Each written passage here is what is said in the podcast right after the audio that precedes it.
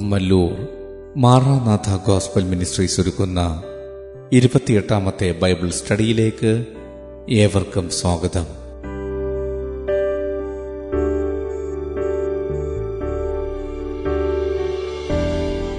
യേശുക്രിസ്തു ആരാണ് എന്ന വിഷയത്തെ ആസ്പദമാക്കി യേശു ജീവന്റെ വെളിച്ചം എന്ന വിഷയത്തിന്റെ അഞ്ചാം ഭാഗമാണ് നിങ്ങൾ കേൾക്കുവാൻ പോകുന്നത്.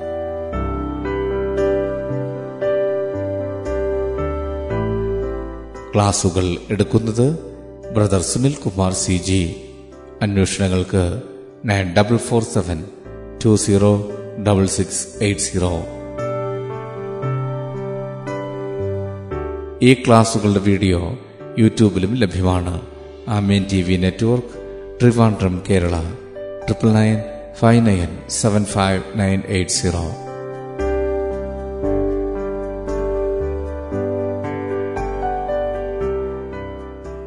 സൃഷ്ടാവായ ദൈവത്തിന്റെ അതിപരിശമായ നാം വാഴ്ത്തപ്പെടുമാറാകട്ടെ. യോഹനന്റെ സുവിശേഷം ഒന്നാമത്തെ അധ്യയം അതിന്റെ നാലാമത്തെ വാക്യത്തിൽ യേശു പറയുന്നു അവനിൽ ജീവൻ ഉണ്ടായിരുന്നു ജീവൻ മനുഷ്യരുടെ വെളിച്ചമായിരുന്നു. ഒന്നിന്റെ അഞ്ച് വെളിച്ചം ഇരുട്ടിൽ പ്രകാശിക്കുന്നു ഇരുളോ അതിനെ പിടിച്ചടക്കിയില്ല. അതായത് തിന്മയോട് തോൽക്കാതെ നന്മയാൽ തിന്മയെ ജയിക്കുക എന്നുള്ളതാണ് യേശുവിന്റെ ജീവിതത്തിൽ പ്രായോഗികമെന്ന് അവിടെ കാണുന്നത്. റോമാലേഖനം പന്ത്രണ്ടാമത്തെ അധ്യായം എന്റെ ഇരുപത്തൊന്നാമത്തെ വാക്യത്തിൽ ആണ് നമ്മൾ ഈ വാക്യം വായിക്കുന്നത്. തിന്മയോട് തോൽക്കാതെ നന്മയാൽ തിന്മയെ ജയിക്കുക. യേശുക്രിസ്തുവിന്റെ ജീവിതം എല്ലാ അർത്ഥത്തിലും ഇരുളിന് പിടിച്ചടക്കാൻ കഴിയാത്ത വിധം ജയം പ്രാപിച്ച വെളിച്ചത്തിന്റെ ജീവിതമായിരുന്നു. യോഹന്നാന്റെ സുവിശേഷം പതിനെട്ടാമത്തെ അധ്യായന്റെ പത്താമത്തെ വാക്യത്തിൽ ഷീമോൻ പത്രോസ് തനിക്കുള്ള വാൾ ഊരി മഹാപുരോഹിതന്റെ ദാസനെ വെട്ടി അവന്റെ വലത് കാത് അറുത്ത് കളഞ്ഞു. ക്രൂശീകരണത്തോടുള്ള ബന്ധത്തിൽ യേശുക്രിസ്തുവിനെ ഗതസമ്മതനത്തോട്ടത്തിൽ പിടിക്കുവാൻ ചേകവർ വരുമ്പോൾ നടക്കുന്നൊരു സംഭവമായത്. തന്നെ പിടിച്ച ആ പടയാളിയുടെ കാത് അവിടുത്തെ ശിഷ്യനായ പത്രോസ് വാളൂരി വെട്ടി താഴെയിടുകയാണ്. അപ്പോഴവിടെ ന്യായമായിട്ട് ഒരു ചോദ്യം ഉയരും. യേശുക്രിസ്തുവിന്റെ ശിഷ്യന്മാർക്ക് എന്തിനാണ് വാൾ? വാളും കൊണ്ട് നടക്കേണ്ട കാര്യമുണ്ടായിരുന്നു? എന്നാൽ ഇവിടെ ഒരു പ്രവചനത്തിന്റെ നിവൃത്തി എന്ന വണ്ണമാണ് പത്രോസ് അവിടെ വാളെടുത്തത്. ലൂക്കോസിന്റെ സുവിശേഷം ഇരുപത്തിരണ്ടാമത്തെ അധ്യയം അതിന്റെ മുപ്പത്തിയേഴ് മുപ്പത്തെട്ട് വാക്യങ്ങളിൽ നമ്മളത് കാണുന്നുണ്ട്. ലൂക്കോസ് സുവിശേഷം ഇരുപത്തിരണ്ടാമത്തെ അധ്യയം മുപ്പത്തിയേഴ് മുപ്പത്തെട്ട് വാക്യങ്ങൾ. യേശുക്രിസ്തുവിനെ കുറിച്ച് പറയുന്നു അവനെ അധർമ്മികളുടെ കൂട്ടത്തിൽ എണ്ണി എന്ന് എഴുതിയിരിക്കുന്നതിന് ഇനി എന്നിൽ നിവൃത്തി വരണം എന്ന് ഞാൻ നിങ്ങളോട് പറയുന്നു. യേശുക്രിസ്തു പറയുകയാണ്. അധർമ്മികളുടെ കൂട്ടത്തിൽ എണ്ണി എന്ന് എഴുതിയിരിക്കുന്നതിന് നിവൃത്തി വരണം എന്ന് ഞാൻ നിങ്ങളോട് പറയുന്നു. എന്നെക്കുറിച്ച് എഴുതിയിരിക്കുന്ന നിവൃത്തി വരുന്നു എന്ന് പറഞ്ഞു. അപ്പോൾ അതിന് മുമ്പായിട്ട് പ്രവചനത്തിന്റെ നിവൃത്തിയായിട്ട് യേശുക്രിസ്തു മുപ്പത്താറാമത്തെ വാക്യത്തിൽ പറയുന്നു അവൻ അവരോട് എന്നാൽ ഇപ്പോൾ മടിശീലയുള്ളവൻ അതെടുക്കട്ടെ. അവണ്ണം തന്നെ പൊക്കണമുള്ളവനും. ഇല്ലാത്തവനോ തന്റെ വസ്ത്രം വിറ്റ് വാൾ കൊള്ളട്ടെ. അപ്പോൾ യേശു അവിടെ പറയുകയാ എന്ത് ചെയ്യണം? വാൾ എടുക്കണം. എന്തിനാ? അതാണ് നമ്മൾ വായിച്ചത്.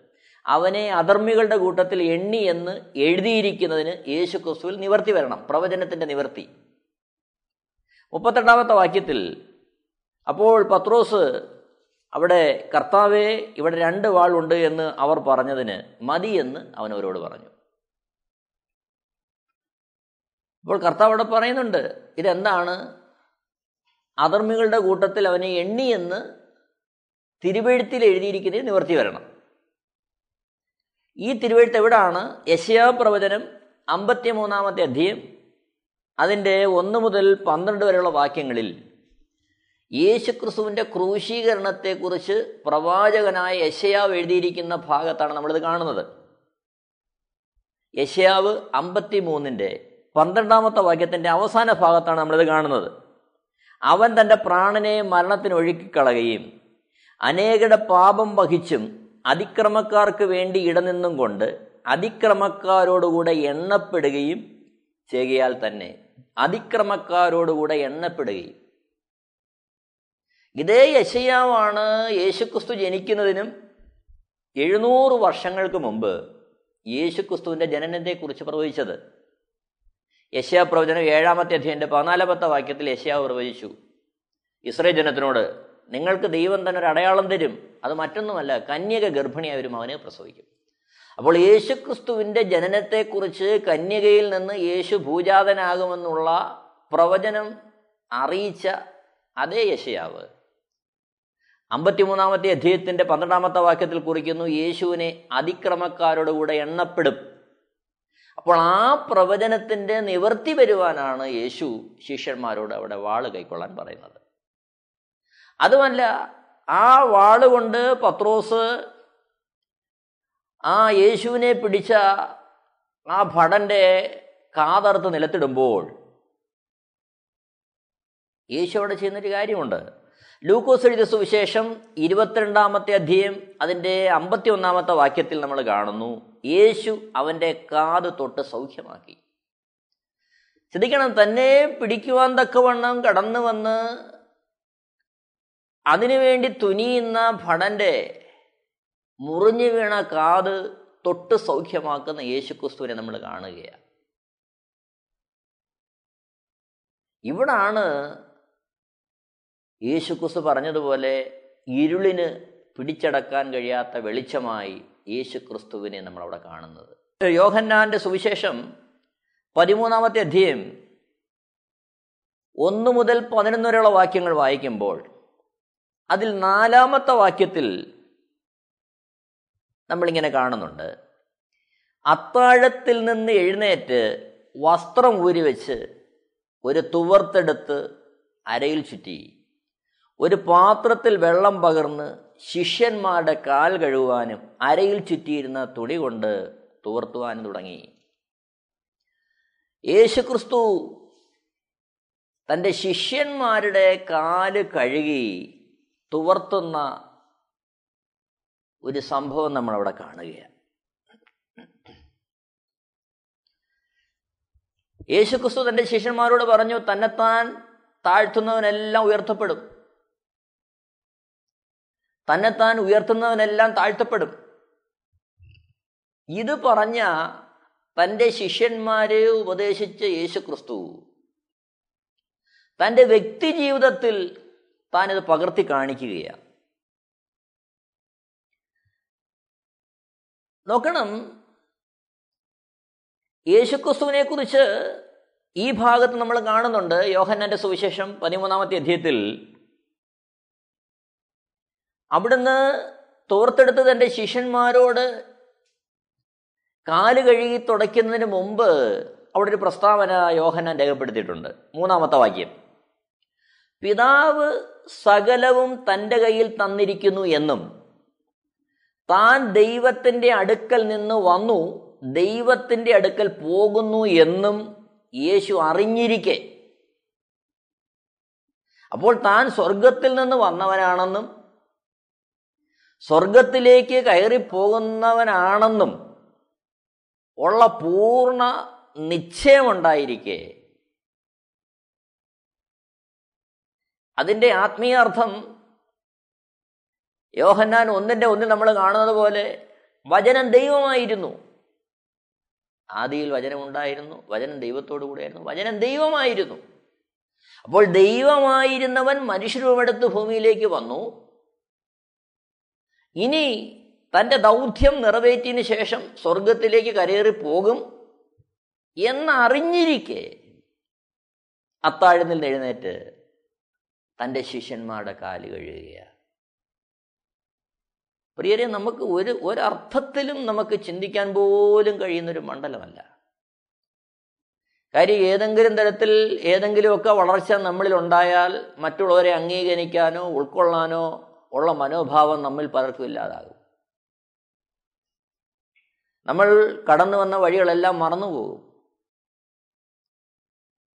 നമ്മുടെ കൂടെയുള്ളവരെ അല്ലെങ്കിൽ നമ്മളെക്കാളും അല്പം താഴെയുള്ളവരെ കണ്ടാൽ പരിഗണിക്കാൻ പോലും പലപ്പോഴും മനസ്സനേകർക്ക് കാണാറില്ല. പക്ഷെ ഇവിടെ ഇതാ സ്വർഗത്തിൽ നിന്ന് വന്നവനാണെന്നും സ്വർഗത്തിലേക്ക് ഇനി തിരികെ കയറി പോകുന്നവനാണെന്നും അറിഞ്ഞുകൊണ്ട് യേശു കർത്താവ് തന്റെ ശിഷ്യന്മാരുടെ കാൽ കഴുകുകയാണ് യോഹനന്റെ സുവിശേഷം പതിമൂന്നാമത്തെ അധ്യായന്റെ പതിനാലാമത്തെ വാക്യത്തിൽ നമ്മൾ കാണുന്നുണ്ട്. യേശു തന്നെ പറയുകയാ കർത്താവും ഗുരുവുമായ ഞാൻ നിങ്ങളുടെ കാൽ കഴുകിയെങ്കിൽ നിങ്ങളും തമ്മിൽ തമ്മിൽ കാൽ കഴുകേണ്ടതാകുന്നു. ശ്രദ്ധിച്ചാട്ടെ കർത്താവും ഗുരുവുമായ ഞാൻ നിങ്ങളുടെ കാൽ കഴുകുന്നുവെങ്കിൽ പ്രിയരെ യേശുവിൽ നിന്നല്ലാതെ ഈ മാതൃക കാണുവാൻ വളരെ ബുദ്ധിമുട്ടാണ് ഗുരുക്കന്മാരുടെ കാൽ ശിഷ്യന്മാർ കഴുകും. അത് നമുക്ക് കാണാൻ കഴിഞ്ഞെന്ന് വരും. എന്നാൽ ഇവിടെ ഇതാ ശിഷ്യന്മാരുടെ കാൽ കഴുകുന്ന ഗുരു. അതുമല്ല കർത്താവ് പ്രഭു. പ്രഭുവായ യേശുക്രിസ്തു. ഗുരുവായ യേശുക്രിസ്തു. താൻ സ്വർഗത്തിൽ നിന്ന് വന്നവനാണെന്ന് അറിഞ്ഞിരിക്കെ ഇനി സ്വർഗത്തിലേക്ക് കയറി പോകേണ്ടവനാണ് എന്നറിഞ്ഞിരിക്കെ തന്റെ ശിഷ്യന്മാരുടെ കാൽ കഴുകുകയാണ്. വിശുദ്ധ വേദപുസ്തകത്തിൽ കർത്താവ് തന്നെ ഉപദേശിച്ചു തന്നെത്താൻ താഴ്ത്തുന്നവനെല്ലാം ഉയർത്തപ്പെടും. തന്നെത്താൻ ഉയർത്തുന്നവനെല്ലാം താഴ്ത്തപ്പെടും. പ്രിയരെ യേശുക്രിസ്തു പറഞ്ഞതുപോലെ തന്റെ ജീവിതത്തിൽ തിന്മയോട് തോൽക്കാതെ നന്മയാൽ തിന്മയെ ജയിക്കുവാൻ അവിടുത്തെ ജീവിതം കൊണ്ട് യേശു നമുക്ക് മാതൃക കാണിച്ചു തന്നു. യോഹനന്റെ സുവിശേഷം എട്ടാം അധ്യായത്തിന്റെ പതിനഞ്ചാമത്തെ വാക്യത്തിൽ യേശു പറയുന്നുണ്ട് നിങ്ങൾ ജഡപ്രകാരം വിരിക്കുന്നു ഞാൻ ആരെയും വിരിക്കുന്നില്ല യോഹനന്റെ സുവിശേഷം നമ്മൾ കാണുന്നുണ്ട് ഒരു ഭാഗത്ത് യേശു ചോദിക്കുന്നുണ്ട് നിങ്ങളിൽ ആർ പാപത്തെക്കുറിച്ച് എനിക്ക് ബോധം വരുത്തും ആരെക്കുറിച്ചും പാപത്തെക്കുറിച്ച് ബോധം വരുത്തുവാൻ കഴിയാതെ വണ്ണം നിർമ്മലനായി വിശുദ്ധനായി ജീവിച്ച യേശുക്രിസ്തു. ആ യേശുക്രിസ്തു പറയുന്നു ഞാൻ ആരെയും വിധിക്കുന്നില്ല യേശുക്രിസ്തു ഭൂമിയിലായിരുന്നപ്പോൾ തന്റെ ജീവിതത്തിൽ ഒരു വ്യക്തിയെ പോലും വിധിച്ചില്ല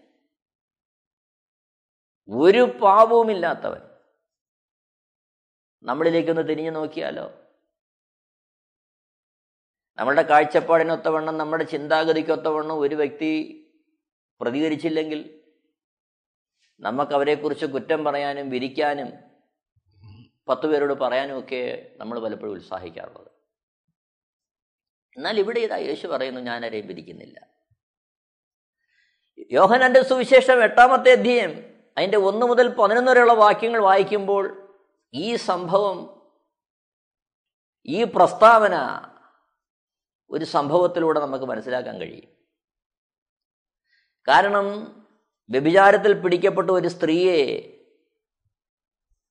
യേശുക്രിസ്തുവിന് മുമ്പിലേക്ക് കൊണ്ടുവരികയാണ്.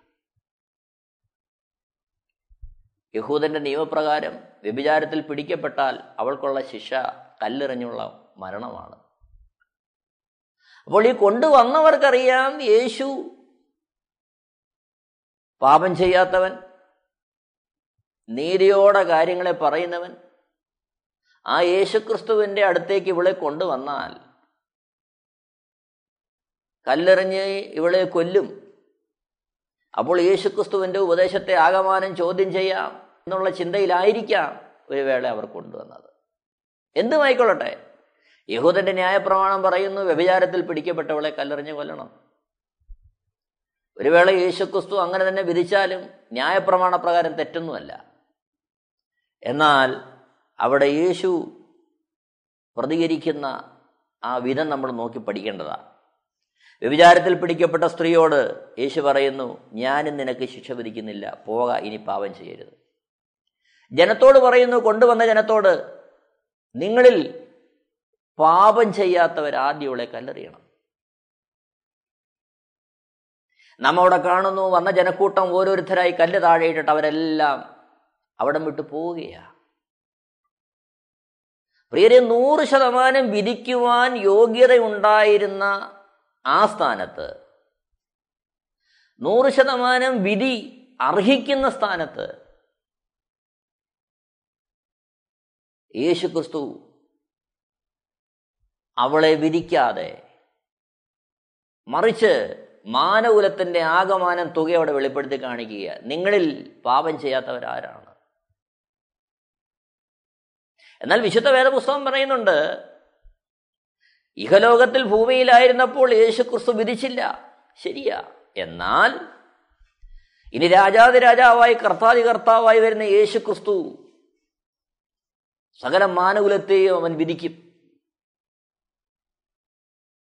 രണ്ടുപേരിന്റെ അഞ്ചാമത്തെ അധ്യയന്റെ പത്താമത്തെ വാക്യത്തിൽ നാം കാണുന്നുണ്ട്. അവനവൻ ശരീരത്തിലിരിക്കുമ്പോൾ ചെയ്യുന്നത് നല്ലതാകലും തീയതാകലും അതിന് തക്കോണം പ്രാപിക്കേണ്ടതിന് നാം ഓരോരുത്തരും യേശുക്രിസ്തുവിന്റെ ന്യായാസനത്തിന്റെ മുമ്പാകെ നിൽക്കേണ്ടതാകുന്നു. ഭൂമിയിൽ മനുഷ്യരൂപമെടുത്തു വന്ന യേശുക്രിസ്തു ആരെയും വിധിച്ചില്ല. എന്നാൽ യേശുക്രിസ്തു ന്യായം വിധിക്കുന്നൊരു നാളുണ്ട്. ആ ന്യായവിധി നാളിൽ യേശുവിന്റെ മുമ്പാകെ നിൽക്കുവാൻ ഇന്ന് ലോകത്തിന്റെ വെളിച്ചമായി ശോഭിക്കാനാണ് യേശു സ്നേഹത്താൽ ഓരോരുത്തരെയും വിളിക്കുന്നത്. തിന്മയോട് തോൽക്കാതെ നന്മയാൽ തിന്മയെ ജയിക്കുവാൻ. നോക്കണമേ യോഹന്നന്റെ സുവിശേഷം ആറാമത്തെ അധ്യയം എന്റെ ഒന്ന് മുതൽ പതിനഞ്ചിലുള്ള വാക്യങ്ങൾ വായിക്കുമ്പോൾ അഞ്ചപ്പം കൊണ്ട് അയ്യായിരം പേരെ പോഷിപ്പിച്ച് കഴിയുന്ന ആ സംഭവത്തിൽ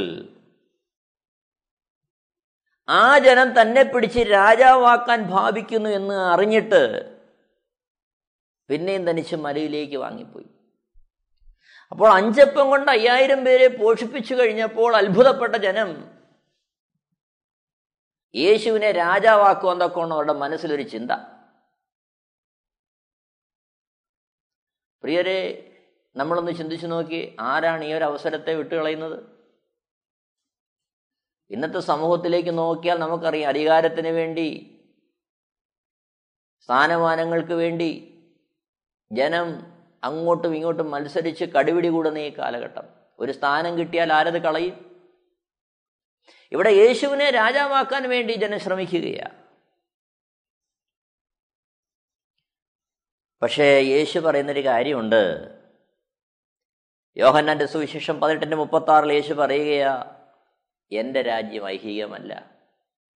ഈ ഭൂമിയിൽ ഒരു രാജ്യം സ്ഥാപിക്കുക ഉള്ളതല്ല എന്റെ ലക്ഷ്യമെന്ന് പറഞ്ഞ് രാജാവാക്കുവാൻ ശ്രമിക്കുന്നവരുടെ പക്കൽ നിന്ന് യേശു മാറിപ്പോവുകയാണ് തരുണത്തിൽ നമ്മളൊരു കാര്യം ചിന്തിക്കേണ്ടത് ആവശ്യമാണ് ഭൂമിയിൽ യേശുവിനെ രക്ഷകനും കർത്താവുമെന്ന് അംഗീകരിച്ച് നിത്യതയ്ക്ക് വേണ്ടി പാർക്കുന്നൊരു ജനം. അവർ പലപ്പോഴും പറയുന്നു ഞങ്ങളുടെ രാജ്യം ഇതല്ല. ഞങ്ങൾ പ്രതീക്ഷിക്കുന്നത് പുതിയൊരു ഭൂമിയും പുതിയൊരു ആകാശമാണ്. പക്ഷേ ഭൂമിയിലെ അവരുടെ പ്രായോഗിക ജീവിതം വരുമ്പോൾ വസ്തുവകൾക്ക് വേണ്ടി സ്ഥാനമാനങ്ങൾക്ക് വേണ്ടി അധികാരത്തിന് വേണ്ടി പ്രശസ്തിക്കും പ്രശംസയ്ക്കും വേണ്ടി ഏതറ്റം വരെയും പോകുന്ന കാഴ്ച മറുഭാഗത്ത് നാം കാണുന്നുണ്ട്. അപ്പോൾ യേശുവിനെ അനുഗമിക്കുന്നു എന്ന് പറയുമ്പോൾ തന്നെ ഭൗതികമായ ഇഹലോകത്തിലെ ജീവിതത്തിൽ അതിനെ അനുവർത്തിക്കാൻ കഴിയാതെ സ്ഥാനങ്ങൾക്കും മാനങ്ങൾക്കും സമ്പത്തിനും വേണ്ടി നെട്ടോട്ടമിടുന്ന കാഴ്ച നമ്മൾ കാണുന്നുണ്ട്. അങ്ങനെ ഉള്ളപ്പോഴാണ് യേശു ഇവിടെ നമുക്ക് ശ്രേഷ്ഠമായൊരു മാതൃക കാണിച്ചു തരുന്നത്. അവിടുന്ന് രാജാതിരാജാവും കർത്താതികർത്താവും ആണെന്നിരിക്കെ ഭൂമിയിൽ മനുഷ്യരും എടുത്തു വന്നു മാനകുലത്തിന്റെ രക്ഷയ്ക്ക് വേണ്ടി. ജനം പിടിച്ച് തന്നെ രാജാവാക്കാൻ ശ്രമിക്കുന്നു എന്നറിഞ്ഞപ്പോൾ അവിടുന്ന് പറഞ്ഞതുപോലെ എന്റെ രാജ്യം ഐഹികമല്ല എന്ന തന്റെ പ്രസ്താവന പോലെ ആ ഭാഗത്ത് നിന്ന് യേശു ഒഴിഞ്ഞു പോവുകയാണ്. യേശു വാക്ക് പറഞ്ഞതുപോലെ തന്റെ പ്രവൃത്തി വെളിപ്പെട്ടു. അവസരങ്ങൾക്കൊത്തോ സാഹചര്യങ്ങൾക്കൊത്തോ വാക്കുമാറുവാൻ യേശു തയ്യാറായില്ല. തന്റെ ശിഷ്യന്മാരെ ഉപദേശിച്ച് അപ്പടി തന്റെ ജീവിതത്തിൽ പ്രായവുമാക്കുവാൻ യേശു മുൻതൂക്കം കൊടുത്തു. ആ യേശുവിന്റെ മാതൃക പിൻപറ്റാനാണ് യേശു ആഹ്വാനം ചെയ്യുന്നത്. യേശു പറഞ്ഞു ഞാൻ ലോകത്തിന്റെ വെളിച്ചമാകുന്നു. തന്നെ അനുഗമിക്കുന്നവരോട് പറഞ്ഞു നിങ്ങൾ ലോകത്തിന്റെ വെളിച്ചമാകുന്നു. സകല ജനത്തോടും പറയുന്നു നിങ്ങൾക്ക് ജീവൻ ഉണ്ടാകുവാനും സമൃദ്ധമായ ജീവൻ ഞാൻ വന്നത്. ആ വെളിച്ചമുണ്ടാവാൻ ജീവന്റെ വെളിച്ചമുണ്ടാവാനാണ് ഞാൻ വന്നത്. പ്രിയരിത് സകല ജനത്തിനുള്ളൊരു ആഹ്വാനമാണ് യേശുവിന്റെ വെളിച്ചത്തിലേക്ക് വരുവാൻ നിങ്ങളുടെ ജീവിതം അർത്ഥപൂർണമാകുവാൻ. നോക്കണമേ യോഹന്നന്റെ സുവിശേഷം പതിനെട്ടാമത്തെ അധ്യായന്റെ ഒന്ന് മുതൽ എട്ട് വരെയുള്ള വാക്യങ്ങളിൽ വളരെ അത്ഭുതകരമായ ഒരു സംഭവം നമ്മൾ കാണുന്നുണ്ട്. അവിടെ യേശുക്രിസ്തുവിനെ ഭടന്മാര് പിടിച്ചുകൊണ്ടു പോകുന്ന ഭാഗമാണ്. യേശുവിനെ തേടി ഗതസമനത്തോട്ടത്തിലേക്ക് ചേകവർ കടന്നു വരുമ്പോൾ അവരോട് യേശു ചോദിക്കുന്നുണ്ട്. നാലാമത്തെ വാക്യത്തിലും ചോദിക്കുന്നു ഏഴാമത്തെ വാക്യത്തിലും ചോദിക്കുന്നു. യോഹന്നന്റെ സുവിശേഷം പതിനെട്ടാമത്തെ അധ്യയം അതിന്റെ നാല് ഏഴ് വാക്യങ്ങളിൽ രണ്ടിടത്ത് ചോദിക്കുന്നുണ്ട്. നിങ്ങൾ ആരെ തിരിയുന്നു? അപ്പോൾ യേശു തന്നെ പിടിക്കുവാൻ വേണ്ടി വരുന്നവരോട് ചോദിക്കുക നിങ്ങൾ ആരെയാണ് തിരയുന്നത്? എട്ടാമത്തെ വാക്യത്തിൽ പറയുന്നു എന്നെ ആകുന്നു തിരയുന്നതെങ്കിൽ ഇവർ പൊയ്ക്കൊള്ളട്ടെ. തന്നോടൊപ്പമുള്ള ശിഷ്യന്മാർ പൊയ്ക്കൊള്ളട്ടെ. കൂട്ടത്തിൽ ആരുമുണ്ട്? യേശുക്രിസ്തുവിനെ ഒറ്റിക്കൊടുക്കുവാൻ തക്കവണ്ണം മുപ്പത് വെള്ളിക്കാശ് കൈപ്പറ്റി ചുംബനത്താൽ യേശുവിനെ കാണിച്ചു കൊടുക്കുവാൻ തക്കവണ്ണം വന്ന യൂതയുമുണ്ട്. ആ യൂത ഉൾപ്പെടെ ഉള്ള തന്റെ ശിഷ്യന്മാരെ കുറിച്ച് യേശു പറയുകയാ ഇവരാരും എന്നെ കാണിച്ചു തരേണ്ട കാര്യമില്ല. നിങ്ങൾ എന്നെയാണ് തിരയുന്നതെങ്കിൽ അത് ഞാനാ. ആ ഭാഗത്ത് നമ്മൾ കാണുന്നുണ്ട് യേശു ക്രിസ്തു നിങ്ങൾ ആരെ തിരയുന്നു? യേശുവിനെ ഞാൻ തന്നെ എന്ന് പറയുമ്പോൾ തന്നെ യേശുവിനെ പിടിക്കാൻ വന്നവർ നിലത്ത് വീഴുന്ന കാണുന്നുണ്ട്. കാരണം യേശുവിന്റെ വാക്കിന്റെ മുമ്പിൽ നിൽക്കുവാൻ അവർക്ക് കഴിയാതെ വേണം അവർ നിലത്ത് വീഴുകയാണ് ആ ഒരൊറ്റ അടയാളം മതി. യൂതയുടെ ചുംബനത്തിന്റെ ആവശ്യമില്ല. കടന്നു വന്നവർക്ക് മനസ്സിലാവും യേശുവാണെന്ന്. അപ്പോൾ യൂതയുടെ ഒരു ചുംബനത്തിന്റെ ആവശ്യം പോലും ഇല്ലാതെ യേശു തന്നെ തന്നെ തനിക്ക് വെളിപ്പെടുത്തി കൊടുക്കുകയാണ് പിടിക്കാൻ വരുന്നവരുടെ മുമ്പാകെ. അവിടെ യൂതയ്ക്കും രക്ഷപ്പെടാം. യൂതയും കൂടെ ചേർത്താണ് പറയുന്നത് എന്നെയാകുന്നു തിരിയുന്നതെങ്കിൽ ഇവർ പോയിക്കൊള്ളട്ടെ. പക്ഷെ ആ ഭാഗത്ത് നമ്മൾ കാണുന്ന കാഴ്ച യൂത പോകുന്നതായിട്ട് നമ്മൾ കാണുന്നില്ല. യൂത തന്നെ തന്നെ ഏൽപ്പിച്ചു കൊടുക്കുന്നതായിട്ട് നമ്മൾ കാണുന്നത്. എന്നാൽ യേശു ഇങ്ങനെ പറയുമ്പോൾ അവിടെ നിവർത്തി വന്നൊരു കാര്യമുണ്ട്.